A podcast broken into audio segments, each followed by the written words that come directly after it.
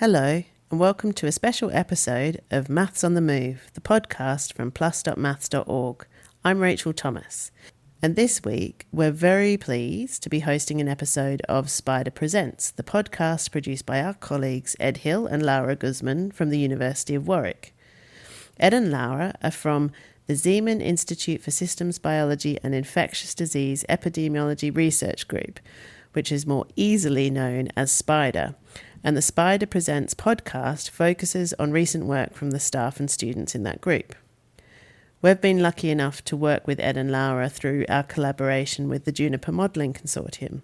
And in this podcast, they talk to Matt Keeling, one of the co leads of Juniper, about work from last year that took projections from some of their COVID models that inform policy decisions here in the UK, and they compared those projections to what actually went on to happen in real life. It's really interesting to have this chance to look back at work done in the height of the pandemic and reflect on what was successful and what lessons need to be learned. We have an article about this particular piece of research on plus.maths.org if you'd like to know more. So we'll put links to that article and to our work with Ed and Laura and all the rest of the Junipers in the show notes for today's episode. We hope you enjoy this episode of SBIDER Presents. This is SBIDER Presents, a series produced by the SBIDER Podcast Hub. My name is Laura Guzmán. And mine is Ed Hill. Today we welcome Matt Keeling. As well as being a professor in the Mathematics Institute and School of Life Sciences at the University of Warwick, Matt is also the director of the SBIDER Group. Matt has research interests in epidemiology, evolution, and ecology. As part of his work, Matt has been a member of the Joint Committee on Vaccination and Immunisation, the JCVI, and the Scientific Pandemic Influenza Group on Modelling, SPI-M, which was an operational subgroup of the Scientific Advisory Group for Emergencies, SAGE, during the course of the COVID 19 pandemic in the UK. For recognition of his advisory work, Matt was awarded an OBE in 2021. In this episode, we will be discussing the research article Comparison of the 2021 COVID 19 Roadmap Projections against Public Health Data in England. This work was published in Nature Communications in August 2022.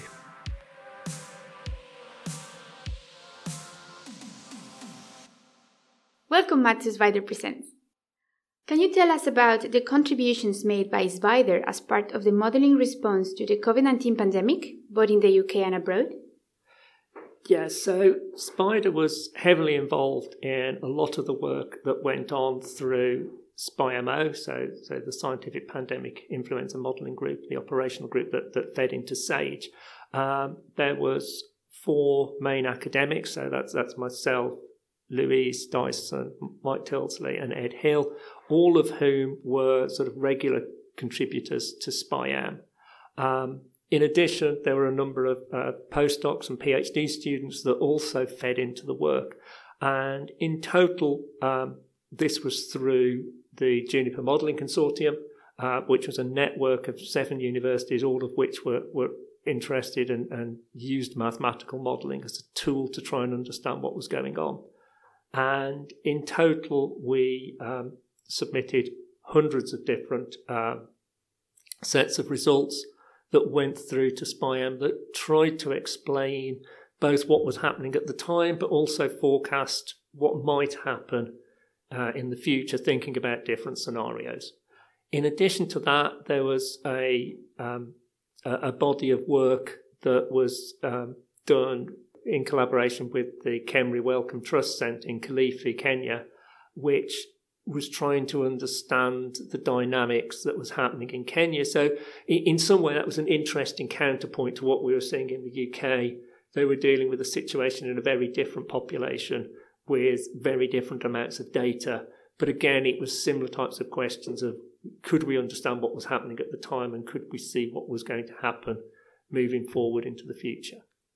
Um, so I think as, as a whole, I think the work that was done by SBIDER and how that fed into Juniper was uh, absolutely sort of key to, as part of the scientific advice that moves things forward throughout the pandemic. One of the particular contributions made was as part of modelling to help inform um, our movement kind of out of lockdown in early 2021 as we move through the steps laid out in a roadmap out of lockdown Uh, I was wondering if you'd be able to provide the listeners some you know, context of the epidemiological situation at that time, and then in terms of this study, which is then like kind of a retrospective look back, what the specific aims were of the study. The work came about as part of, of the information that was feeding into SPI-M and, and then to SAGE. And we'd been through one wave in um, March, April of 2020.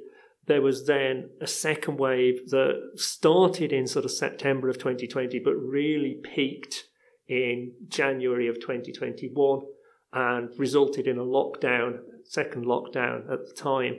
Um, and once cases had started to drop and hospitalizations were getting down to a, a level that the system could cope with, the real question was how did we move out of this lockdown in a way that didn't overwhelm the NHS, didn't result in a, in a, a large third wave? And so there was a number of different suggestions about how we could move out. So one of the pieces of work that we did in um, early sort of February, March time was thinking about the different timings that we could use to, to relax the controls that we had. We'd now got vaccination available, so vaccines were there to try and limit the amount of spread and to limit the, the severity of disease, especially in the elderly and vulnerable. But we realised that we couldn't just switch off all controls. That would lead to to another large scale wave. And so the question was sort of how did we relax things slowly um, such that we could get back to a situation where there was very there were no restrictions really on, on social mixing. Um, and so that was done through a series of steps. Step one was, was a sort of a small change with schools going back and some shops reopening. And then we moved all the way through to step four, which was the final sort of phase where all controls were, were lifted. And so the, the roadmap really was a, a, a question of how we did that as efficiently as possible and it was done these four steps, each of which had um, about five weeks between them, so that there was enough time to analyse the what had happened in the previous step and make projections going forward. So there was a, a, series of, of roadmap documents that were generated by myself and individuals within SBIDER that looked at what we estimated might happen as each of these steps occurred. Did we think there was going to be a large scale outbreak? Did we think that whatever happened could be controllable? So that was really the sort of background to it, trying to sort of give confidence that each of these steps could occur without there being severe problems. How did you investigate these questions that you found uh, when building this roadmap? We began to think about sort of modelling COVID infections back in January, February of 2020. So, in a lot of ways, the model had sort of evolved as things had progressed and as we learned more about the infection. So, we'd gone from having relatively simple models that, that captured the dynamics but had things in like age structure and symptomatic and asymptomatic individuals as we moved through the outbreak, we realised that variants came in, so that then increased the complexity of the model again. Then, as we moved into December time, we got the vaccine, so we had to then sort of put another element in where we sort of captured the impact of vaccination. And so, all this is built in a large scale mathematical model which takes the mechanisms that we know about, it takes the underlying biology, translates that into, into mathematics, allowing us to project forwards under different scenarios. And then that model is matched to the available data by fine tuning all the parameters within it. One element was, was taking this model, which is being fit on a, a weekly basis to the evolving data. The other part of it was thinking about what type of scenarios would happen under each step of the roadmap. So, you know, if we had step two where, you know, shops reopened, well, what would that do to people's mixing? What would that do to their behaviour? And I think in a lot of ways that was probably one of the key things that we learned as we went through this process was that um, people's behaviour was actually much more complicated than we'd initially thought. So, you know, our assumption was as soon as they opened the pubs, well, you know, people had people had been sort of at home, unable to go out and socialise. We we expected there to be a mass change in behaviour on the day with people making up for lost time. And I think what we what we learned was that actually people were far more cautious. So I think there was there was a learning process that went in thinking about what these scenarios were. So part of it was the mathematics. So part of it was was building the model and, and allowing it to run forwards and fitting it to the available data. But the other part was was the epidemiology, really, uh, thinking about what might happen to the population and how they would react to each of these changes. So you mentioned behavioural response being a important consideration, and perhaps one that's kind of highlighted there was uncertainty around that through doing the various modelling for each step of the roadmap, and then kind of retrospectively looking back and how that compared to what actually occurred. What would you say? Were there any other su- surprising outcomes? Let's say. So I think one of the, the key things, I mean, one of the reasons that we did this was, you know, firstly that the group had put in an awful lot of work over an entire year um, to generate these type of results. So it, it was it was interesting to put this back into the public domain, thinking about sort of how well we'd done for each of the roadmap steps. Um, I think in terms of surprising, I think yeah, yeah. As as I said, the behavioural aspect I think is is very important. Uh, I think we still don't have a good handle on on how quickly people start going back to normal behaviour. Um, I think there's there's some been some really interesting questions about trying to understand vaccines. So when I started my, my sort of career doing, doing mathematical modelling of infectious diseases, a, a, vaccine was something that protected you, and it was very much a sort of an on-off switch. Um, so you were either protected or not. What we've really learned during COVID is just how complicated that is, and we're now in a situation where people have had three, four doses of different vaccines at different times, together with past infection, and so I think there's there's this huge high dimensional complexity that is very, very difficult to capture. I think I've, I've also been surprised by just how uncertain and unstable the dynamics are.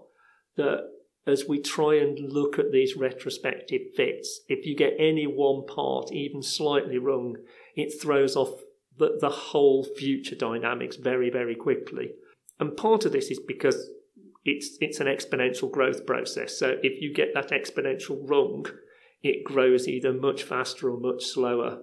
And that has long term knock on effects. So it's not something that, that stabilizes and a small error dissipates over time. It's actually something where small errors grow. And so I, I think those are the, probably the, the two things how much we really need to learn about vaccination and how it protects, both sort of instantaneously sort of once you've had the vaccine, but also over longer terms of how it declines. And then the questions about sort of actually fitting the model to the data and just how unstable it is and how sensitive it, sensitive it is to getting small things incorrect. With this being a retrospective analysis and moving forwards, what in your view are important considerations with regards to pandemic preparedness and use of mathematical modeling? And Have these views been altered in any way given the learnings from this study? Um, it's a good question because it's something that everyone is now thinking about is, is how do we prepare for the next pandemic?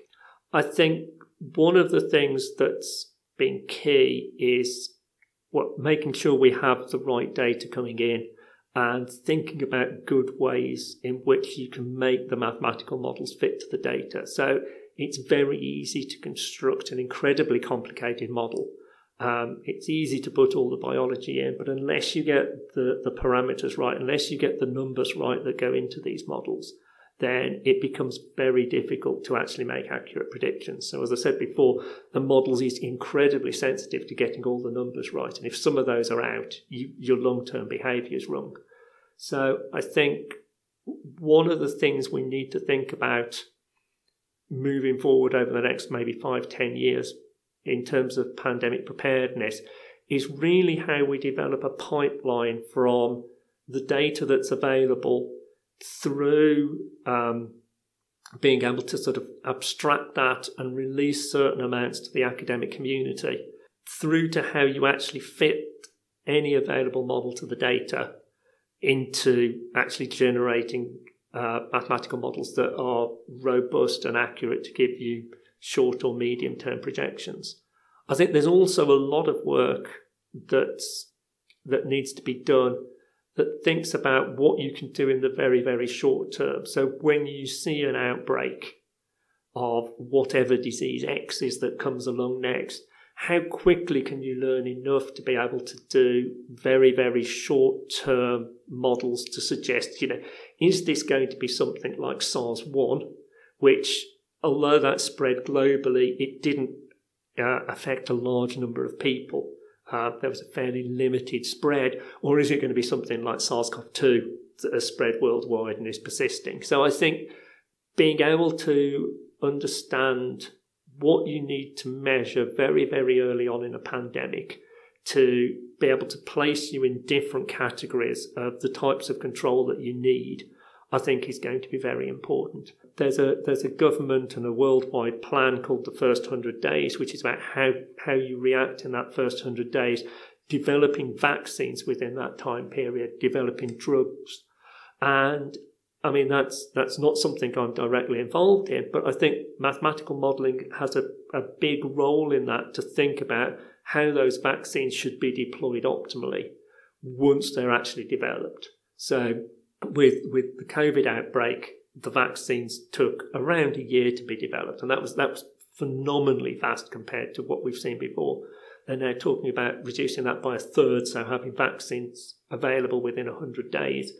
And that's brilliant. But the question is, who do you give it to? What do you do to actually try and control this outbreak as quickly as possible? And what we don't want to do is just assume that everything we've learned from the COVID outbreak is going to translate to the next outbreak. So COVID has been very particular in terms of who got infected. It's it's really been an infection that's where severity is concentrated in the elderly and in the most vulnerable. Uh, but the next pandemic may be very different. It may be in in children. It may be in in middle aged adults, like the uh, 1918 flu pandemic. So it could be that different sectors of society need protection. And so one of the questions is, is how quickly you can actually understand that type of information and how quick, easily you can um, enfold that within the, the modelling frameworks. And a personal observation from um, the past couple of years, kind of seeing the proliferation of different data streams in, a, in essence kind of increase the amount of like genomics, the wastewater surveillance, like community infection surveys, etc. So to try to have this pipeline where, given these potential different data inputs, how that can then usefully be used within mathematical modeling frameworks going forwards seems like a very, very interesting problem to analyze and also a challenging one at the same time. Yeah, I think it is. I think uh, as we move forward, I think data is going to become more and more available. I think we're in a society now where we've become more attuned to the idea that this information should just be out there. We obviously don't want personal information on individuals, but the more information we have on numbers is, is always important. I think what is going to be a challenge is what do you do when you have different data streams that are in some way giving conflicting information? So you mentioned wastewater. I think wastewater is going to be a really valuable source because it tells you a lot about what's happening in the wider community. But when you've got wastewater doing one thing and hospitalizations doing something different, how do you actually balance that? And the only way I think to balance that information is through a mathematical model that can take all these different factors into account. But I do hope as we move forward that, that this type of information gets um, more dispersed into the community so that people can actually sort of look at this information, firstly from a well, personally from a mathematical modelling point of view, so I can make decisions or, or provide advice what we think may happen in, in the short term, but also so that individuals can ga- gauge their own risk and think about how they may want to modify their own behaviour. So I think data is going to be key as we move forward, both in terms of pandemics, but also in terms of just infectious diseases. You may want to know, you know, what's the amount of flu in your local area for this winter or other infectious diseases. So I think that type of data and putting it out into the public domain in an anonymised form, I think is going to be very important as we move forward into the future. Thank you for all these answers, Matt. It's been very clear, and thank you for coming to SBIDER Presents. Thank you.